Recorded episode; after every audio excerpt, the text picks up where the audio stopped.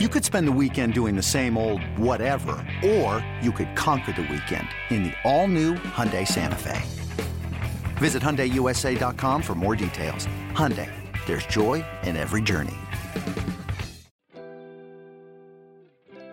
Welcome to the 2009 Major League Baseball first year player draft. The Washington Nationals select Stephen Strasburg. He strikes out the side. He brings his total to 14. Nolan Arenado. He was drafted in the second round. Career hit number 1,000. Paul Goldschmidt drafted out of Texas State. That's number 200. JD was drafted and developed by the Astros. Homers in four consecutive plate appearances. The Los Angeles Angels of Anaheim select Michael Trout. A unanimous American League MVP, Mike Trout. Swinging first pitch, drives one out to center field. That ball is gone. Big fly for Mike Trout. Greetings, baseball fans. I'm Anthony Castrovince, MLB.com national columnist, and this is the fourth of six installments in our series going deep on the 2009 MLB Amateur Draft and how it changed baseball. In the first inning of his second game, wearing the birds on the bat logo of the St. Louis Cardinals across his chest, Paul Goldschmidt stepped to the plate at Miller Park on March 29th, worked the count full against Brewers starter Freddy Peralta, and then did what he had done so many times before with the Arizona Diamondbacks. Runner goes, and Goldschmidt hits a drive out to deep left. It's at the wall. How about number one? It is gone! It's gone! Goldschmidt, his first as a Cardinal, and you could see that baby coming. You're gonna love him in St. Louis. In the sixth inning, he did it again. How about his second? A long one. Deep left. Goodbye. His second game as a Cardinal and his second home run. Cardinals go back on top. Goldschmidt has done it again. And in the seventh inning, he did it again. Goldschmidt, high drive, out to left. You bet he's done it! He's done it! Three home runs! All winter, Cardinals fans had been enamored with the idea of what the man known as Goldie could bring to the heart of their lineup. They knew, from his days with the D backs, for whom he had won four Silver Slugger awards, three Gold Gloves, been an All Star six times, and finished in the top three of the MVP voting three times, that he was one of the game's most special players. And here, in a three homer game on the second day of the season, was the living proof. Goldschmidt had also earned a reputation as one of the game's most special people. Former D backs hitting coach Mark Grace once called him Jesus Christ in a baseball uniform. Tony La Russa saw so many parallels between Goldschmidt and a certain right handed slugger that he used to manage in St. Louis that he referred to Goldie as Albert P. Pujols, the P standing for perfect. But perhaps the best nickname given to Goldschmidt was the one that arose from his Arizona teammates. They called him America's first baseman. Broad shouldered, clean cut, a model citizen. And when the D backs began a retooling period in the winter leading up to the 2019 season, Goldschmidt's numbers and reputation made him one of America's top trade targets. The Cardinals landed him, and before he played so much as a single regular season game for them, they signed him to a five year, $130 million contract extension. Within the context of how Goldschmidt is viewed now, it's difficult to fathom how he was viewed a decade ago. Back in 2009, he was selected by Arizona in the eighth round of the amateur draft. He was a Texas State product, a Cape Cod League reject, and in what would become a brief minor league career, he was never a prominent prospect. If not for the persistence of his parents, Goldschmidt might not have even been a baseball player at all. This is the story of how America's 246th pick became America's first baseman, how the Diamondbacks struck gold, or rather, Goldie, in the 2009 draft. Goldschmidt, drafted out of Texas State by the D backs in the eighth round in 2009. Paul Goldschmidt singles in his first major league at bat. First big league home run, Paul Goldschmidt. And that one is gone. Paul Goldschmidt, there's 100 for Goldie. Goldie with a terrific backhand spinning stab. What a play by America's first baseman. And it's gone. That's number 200 for Paul Goldschmidt. Paul Goldschmidt, the six time All Star first baseman, heads to St. Louis. Three home runs! Goldschmidt, three home run night! Three in his second game as a Cardinal. Kids love McDonald's. It's science. No, seriously, it is science. Some years back, the University of Missouri Kansas City and the University of Kansas Medical Center showed 10 to 14 year olds more than 100 brand logos, then watched the results in an MRI. The medical imaging scan showed their reward and pleasure centers flaring when they saw logos for food companies. Just the logos alone received the same results as showing images of actual food. And because McDonald's owns possibly the most ubiquitous logo of them all, those golden arches promising hungry observers a budget friendly sodium and sugar spree at more than 14,000 locations nationwide, its effect on the young brain can be positively Pavlovian. What does all of this have to do with the great baseball career of Paul Goldschmidt? Well, maybe everything. Because it was there at the McDonald's at the Panther Creek Shopping Center in the Woodlands, Texas under the glow of the fluorescent lights, in the shadow of the play place, amid that unmistakable seductive smell of grease and fry fat, that's where a six year old Paul Goldschmidt agreed to give baseball a try. Up until that moment and that meal, the kid from Houston, Texas was bullish against baseball. He wanted nothing to do with it. He played soccer, he played indoor rollerblade hockey, and damn it, he was happy. David and Kim Goldschmidt wanted their son to be happy. They didn't want to be those parents. You know the type forceful, fussy, forever unsatisfied, living out their own athletic fantasies through the tired bodies and frazzled minds of their children. But it is human nature to want those we love to love the things we love. And David loved baseball. David's side of the family is Jewish. His grandmother, Ilsa Goldschmidt, had been an heiress to a large German printing company. But in 1938, she and her husband Paul and their son Ernie fled the Nazis prior to the Holocaust. They immigrated to Boston with barely a penny to their name. Ilsa sold candy door to door, and Paul worked in the food business, eventually opening a luncheonette. They worked to make a better life for Ernie, who would do the same for his son David, who would do the same for his son Paul. David worked in the flooring industry and did well enough to move his family to the Woodlands, an affluent suburb of Houston. The Goldschmidt family was the embodiment of the American dream, and David, born in Boston and a proud and passionate member of Red Sox Nation, knew that no sport accompanies the American dream quite so well as baseball. So, yeah, he wanted Paul to play it and to grow to love it as much as he did. And the first real conversation about this did not go very well. Actually, the first conversation was pretty simple. David said, It's time to sign up for baseball. And Paul said, I don't want to. Not a good start. And if David weren't such a big baseball fan, maybe it all would have ended right then and there. But the next day, with David out of town on a work trip, Kim, knowing how much this all meant to her husband, sensed a lunchtime opportunity. The decision on whether or not to play baseball would still be Paul's and Paul's alone. But you know, what could it hurt to maybe have a chicken nuggets happy meal on the table while that final decision was being made? Kim and David Goldschmidt relayed the story of that lunch to my colleague, Richard Justice. Next day, I took Paul and I said, Paul, let's go have some lunch. So we go to McDonald's and we're sitting there, and I said, You know, Paul, your dad and I don't want you to do things that we want you to do. We want you to explore your own. But just this one time, I'm going to ask you to do one thing. I said, Will you play one year of baseball for your dad? And if you don't like it, you never have to play again. Okay, mom. Now, how old was And Paul rest at that? is age? Six years old. Six years old. Six years old. David thought he was never going to play baseball again. So, It's so so like- wait. So what happened? He fell in love with it. He got out there, he played. He, you know, he's, you meet friends. And we were always watching it, and uh, I don't know what happened, but just he didn't want to play. Obviously, his mom bribed him by taking him to McDonald's, and he played. And he, uh, he ended up loving it and never played soccer again and never really played basketball football again. One baseball practice, and Paul was hooked. You could put the McDonald's ba da ba ba ba, I'm loving it jingle right here, and it would not be out of place. I remember getting my mom's minivan and be like, Mom, I love baseball.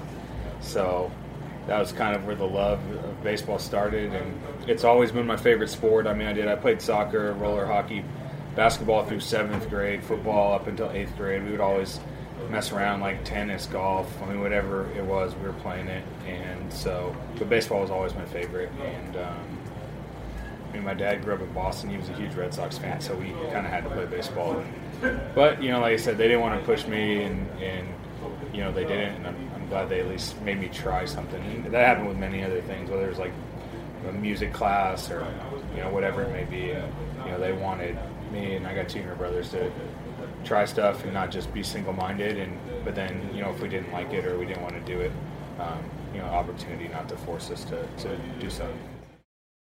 In the Goldschmidt family, the forcing, the pressure, the pushing, it wound up going the other way. It was Paul who wound up dragging David to the batting cage day after day after day, round after round after round. Though he traveled often for work, David made sure to be home on weekends, and no matter how tired he was, he would hit the kid fungos or toss him BP. David threw so much BP to Paul over the years that he tore his shoulder. He was spared more damage by the net he put in the garage so that Paul could hit his usual 400 balls off a tee each day. All of this made Paul a better baseball player, but not the kind of player who attracts a bunch of scouts to his high school games. No, at the Woodlands High School in 2006, where Goldschmidt was a big bodied starting third baseman, the scouts weren't there to see him. They were there to see Kyle Drabek. Now, if you don't know the name Kyle Drabek, surely you know his father, Doug, he pitched 398 games in the big leagues in the 80s and 90s and won 155 of them. He was the NL Cy Young winner in 1990 with the Pittsburgh Pirates. And back in 06, Doug's son Kyle had a ton of promise to accompany his pedigree. He had a fastball that could reach the upper 90s and a polished breaking ball. Major league teams had someone in the stands for every one of his starts for the Woodlands. Drabek was widely touted as a potential first round pick, and that's exactly what he turned out to be the Phillies wound up taking him at number 18 overall. Drabek would wind up pitching less than 200 innings in the big leagues, and, well, that's a different sort of draft story. But the point here is that his selection in the first round was no surprise. What was surprising was that Goldschmidt got drafted too. Here's what his father remembers about that. Paul and I were actually at the Woodlands High School batting cages back then, I don't even know if he had a cell phone. I can't even remember. Maybe he did, but cell phones were in the car, and we were at the field for a couple hours. I was throwing to him, hitting him grounders. He's getting ready for the next game of the playoffs, like he wanted to work in the batting cages. We got in the car, and his phone had blown up. He had like 20 missed calls. Didn't even know he got drafted until he checked his messages. Goldschmidt was taken in the 49th round, a round that no longer even exists in the MLB draft. He was the 1,453rd overall pick. And he was selected by the Los Angeles Dodgers 48 rounds after they took Clayton Kershaw. You might remember that the Dodgers once had a pretty awesome pick from another now non existent round. Mike Piazza was a 62nd round pick in 1988, and he went on to a Hall of Fame career. As the story famously goes, Piazza was only selected as a favor from Tommy Lasorda to Piazza's father, Vince, who grew up with Lasorda in Pennsylvania. Goldschmidt was also drafted by the Dodgers as a favor. In this case, the selection was a nod to Dodger scout Chris Smith, whose son Derek was another of Goldschmidt's teammates at the Woodlands. Now, if you're saying to yourself, hey, isn't that a waste of a pick to be taking a player simply because he's teammates with the son of one of your scouts? Well, now you know why they cut the MLB draft off after 40 rounds. That's plenty. But it is fun to think that the Dodgers could have turned another family favor into an annual All Star if only they had actually signed Goldschmidt out of high school. Realistically, that was never going to happen. Goldschmidt simply wasn't ready. But looking back, it's fair to say he should have gotten more attention, both from the big league teams and from colleges, than he did. I mean, I was a decent player. I was pretty big like I am now. I went through spurt in high school. By the time my senior came out, I was probably like 6'2", 220, which is probably only a little bit bigger than that now. So I was strong, but I mean, played third base, was probably okay over there, and you know, eventually moved to first, which I'm sure most colleges and pro teams assumed. And um, I think I was I was pretty good. I was inconsistent at times, so you know, some just like most high school kids, but I don't know. In defense of the schools and teams alike, it's hard to know. It would have been impossible to look at an 18 year old Goldschmidt, given his size and stiff movements, and know he'd become not only an all world hitter, but also an adept base stealer in the big leagues. But for Goldschmidt to end up at Texas State, a mid major team in the Sun Belt Conference, as opposed to one of the country's elite baseball programs, speaks to how easy it is for good talent to slip through the cracks. That Goldschmidt was able to get a look even from Texas State was a credit to Kyle Chapman Baseball, a Houston area program that gives high schoolers good instruction and allows them to compete in league and tournament play in front of college and professional scouts. The program is run by a gentleman named Mike Rutledge, but in the summer after Goldschmidt's junior year, one of the coaches was Trip Couch, a longtime college coach from the University of Houston and the University of Texas, who at that time was scouting for Hint, hint, the Arizona Diamondbacks. Here's what Couch remembers about coaching Goldie. He had a uh, he had a tough summer after his junior year, which was where you know a lot of the recruiting was done at that point in time. You know, obviously now we do it when they're 12 years old, but um, you know, and that was a, that's the that at that time that was the important summer for guys, and he he just didn't have the summer you know that he would have liked and so I think a lot of people, you know, passed on him. Couch and Rutledge saw enough potential in Goldschmidt to recommend him to head coach Ty Harrington at Texas State, who valued their input.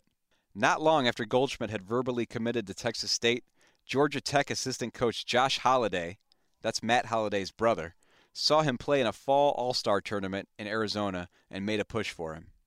Had Goldschmidt gone to Georgia Tech, a team that appeared in the NCAA tournament almost annually, Goldschmidt probably would have fared a lot better in the 2009 draft than he did. But he refused to go back on his word to Texas State. Kim Goldschmidt remembers the night her son made his final decision. He came downstairs one night and he just said, I'm just going to commit to Texas State. And I said, Well, Georgia Tech is still talking to you. Are you sure you don't want to wait? And he says, Mom, I'm not going to go there. He goes, First off, he says, You know, you still have two kids at home. And you can't afford to send me there you know, and do everything else that that we want to do. And he says that's the first thing. He said second off, he goes, if I go to Georgia Tech, you're never going to see me play. If I go to Texas State, which is a three-hour drive, he goes, you can come see me play all the time. Are you picking up on it now? Are you seeing what makes Paul Goldschmidt such a special style of superstar? The character, the makeup, the quality of the person beyond the quality of the ball player? Because soon the Arizona Diamondbacks, at the behest of area scout Trip Couch, would see it too. Goldschmidt's Texas State career got off to a rough start. In the third inning of his fourth collegiate home game, he was hit in the left hand, breaking his hamate bone. But while it would ultimately take him six weeks to recover from that injury, he played through the pain that day and wound up getting a big hit in the ninth inning of a win over Rice. Once he got past the injury that affected his freshman year, Goldschmidt raked at Texas State. He hit 360 with a 1.136 OPS, 17 homers, and 20 doubles in 57 games his sophomore year. In his junior year, he hit 352 with a 1.172 OPS, 18 homers, and 19 doubles. He became the school's all time leader in home runs and RBI, and he would become the first member of the Bobcat baseball program to have his jersey retired. Again, though, Texas State was a mid major. The overall quality of the competition was in question. The wind was known to blow out at Bobcat Ballpark. If you wanted to poke holes in Goldschmidt's offensive numbers, it wasn't difficult to do. And defensively, the move from third base to first base because of his body inherently lessened his draft value. His ability to even stay at first base was a legitimate question because of his size. And unlike when Kyle Drabek was his teammate, Goldschmidt wasn't getting seen as readily or regularly as he was in high school. His best opportunities to get looks from major league scouts came in games against high profile competition, teams like Rice, TCU, and Baylor. And by his own admission, Goldschmidt didn't always have great weekends against those teams.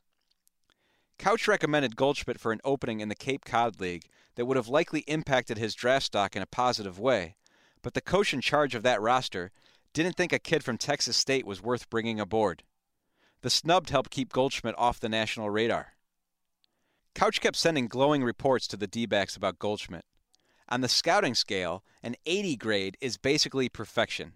It is really rare. If you give a player an 80 for his power, for instance, he'd better be the second coming of Babe Ruth. But when Couch filed his report on Goldschmidt, under makeup, he put down 80. It was a big number to live up to, but Couch believed that strongly in Goldschmidt's humility, selflessness, and ability to learn and grow. He believed Goldschmidt, who had a 3.8 GPA as a finance major, might not be as purely talented at that moment as some other hitters in the draft, but he felt that his makeup would be a separator.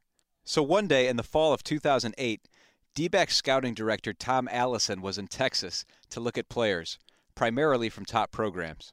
The D were going to have a lot of picks in the 2009 draft, including eight in an 80 pick span from number 16 in the first round to number 95 in the third round.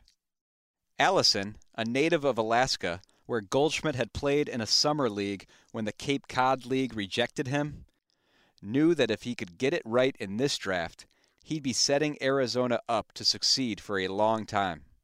He wanted to get a personal look at a multitude of players in the Lone Star State, and Allison remembers Couch imploring him to meet Goldschmidt. Trip, who loved Paul Goldschmidt since he was in high school, and made sure that we were not only going to get to meet him at the ballpark, but we were going to go to lunch with him and another colleague. And at that opportunity, we sat down and it was just talking about life and baseball and his experiences in Alaska, as this guy was over the top, uh, so fundamentally selfless, humble, uh, smart, and just such an incredible young man that that really solidified. Hey, we have to try and make Paul a part of the Diamondbacks. When Allison and Couch got back in the car after that lunch with Goldschmidt, Allison turned to the scout and said, "You know, you might be a little light in that makeup grade." Not even 80 was enough. Because Couch's relationship with Goldschmidt stretched back so far, the D backs had special insight into the player that other teams didn't necessarily have the time or personnel to acquire. Couch had to be the only scout in the country billing Goldschmidt as worthy of selection in the third round of the draft. And even that billing is, in retrospect, laughably low, as Couch himself acknowledges. I mean, I wish in hindsight that I'd been smart enough to write in my report he would be a whatever six time All Star, a couple time Gold Glove winner, Silver Slugger. Um, I, I, was not by no means that smart, but I do know that I wrote in a report to the man, his first manager, that this guy will immediately be the leader of your club, and if there's any issues that need to be dealt with, he'll be the guy that you can go to to have them dealt with. And you know that part, I think that that was the advantage we had, is we we did know that about him. By the time the draft arrived, Allison knew to have Goldschmidt on his radar in the first 10 rounds. Though the D backs were one of 21 teams that passed on Mike Trout, at least they can still say they did well at number 17. The Arizona Diamondbacks select A.J. Pollock, center fielder from the University of Notre Dame. But they had taken a power bat at number 16 in high school third baseman Bobby Borchering. In later rounds, they also took Matt Davidson, Marc Krauss, Ryan Wheeler, and Matt Helm, all on the might of their bats. They took position players with nine of their first 12 picks. When the eighth round arrived, picking Goldschmidt threatened to create organizational redundancy. There's a belief in Tom Allison's line of work that you should always take the best player available and figure out the rest later. But that line of thinking is a lot easier to embrace when the players in question are athletic, up the middle talents who can conceivably play elsewhere on the diamond. For a National League club to go heavy on bat first players with limited defensive value is a risk. But it was a risk Allison says he was willing to take to get Goldschmidt. By that time, we did take a lot of bat first guys, and even a comment was made in the draft of where are we going to play these guys? We have this uh, continual theme of bat only. And I just looked over at the supervisor, uh, Steve McAllister, and said, This is the right guy to take for the Diamondbacks at this time. So we went ahead and took Paul, knowing uh, we were getting a bat first guy and uh, knew that the makeup was so strong. Part of what Paul Goldschmidt's all about is his continual theme of how do I make myself better in all walks of my life, between the lines. How do I become a better fielder? How do I become a better base runner? How do I become better with my nutrition? And that's one thing his uh, hitting coach was Alan Zinter, and he talked to me about just how Paul came to him and said, "I want to restructure, you know, what my body is, how I eat, and how I go about playing first base, and be, and how I run the bases." Paul wanted to be the all-around uh, good player and maximize his tools and abilities to be the best version of himself. Allison obviously didn't know all of this when he drafted Goldschmidt, but the character assessment made him feel a lot better about things when Couch called him shortly after the draft with good news and bad news. The good news? Couch had gotten Goldschmidt to sign and to begin his professional career. The bad news? He had to give him a $95,000 signing bonus to get the deal done, and that was $5,000 over what Allison had allotted for that pick in his draft budget. Here's what Allison had to say about that. You have a budget, and of course, we had a lot of extra picks that year, so we were spending a lot of money. And as uh, silly as it seems now, at the moment, it was like, wow, I do have to report back to my supervisors that we have gone over budget. And, uh, you know, again, getting the player signed is the ultimate goal.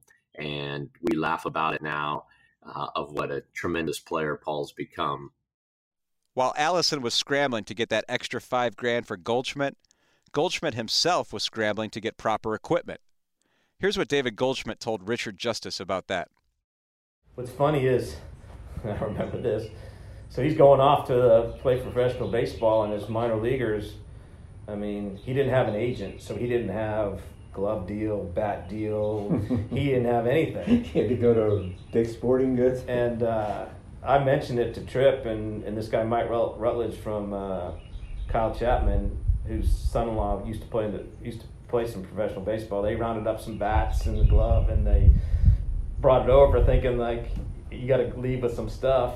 I went to the local sporting goods store and they helped us with the deal for a first baseman, new first baseman's mitt. He had no, literally no equipment.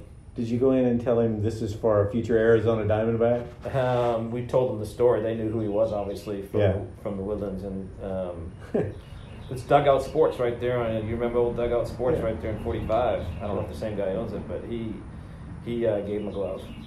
He gave? I remember it was a Rawlings, uh, what's that, Pro Preferred. Stiffest glove I've ever seen. Because he didn't have an, he, you know, he never had an agent when he was in college. So, with his new contract and new glove, Goldschmidt ventured off into what would become a prominent professional career. That extra $5,000 in the big picture, it would prove a pittance for a player like Goldie. Because of the commitment to becoming a better defender, a better base runner, and a better eater, he ascended quickly. On August 1st, 2011, he got the call straight to the big leagues from Double A Mobile Base hit right field. First base hit in the big leagues for Paul as he serves it into right. Miguel Montero hustles into third. Welcome to the major leagues, Paul Goldschmidt. Well, that was pretty as well. Go ahead and throw that ball out. The first of hopefully thousands for Paul Goldschmidt. He has not spent a single day in the minor leagues since, a fact that amazes his parents. This is going to sound crazy. I mean, I still don't believe he's playing in the big leagues. I mean, really? Yeah, yeah as parents, I mean, you want him to do good, you want him to enjoy it. You know, at first it was like, well, I hope he wants to play in high school. Well, I hope he makes the high school team. And, well, maybe he can play after high school, and then he gets to play in college. And you never thought for a second he'd play professional baseball or be a really good player right now. So, so it must be surreal when you see him on TV. Still is to this oh, day. Every day. And to think, it all started with a Happy Meal from Mickey D's. I hope you enjoyed this look at Paul Goldschmidt's draft story. Thanks to my producer, Marissa Morris, and thanks to MLB.com reporters Jenifer Langosch and Richard Justice for their interview assistance with this episode. Thanks to Paul, David, and Kim Goldschmidt, Trip Couch, and Tom Allison for helping us tell this story.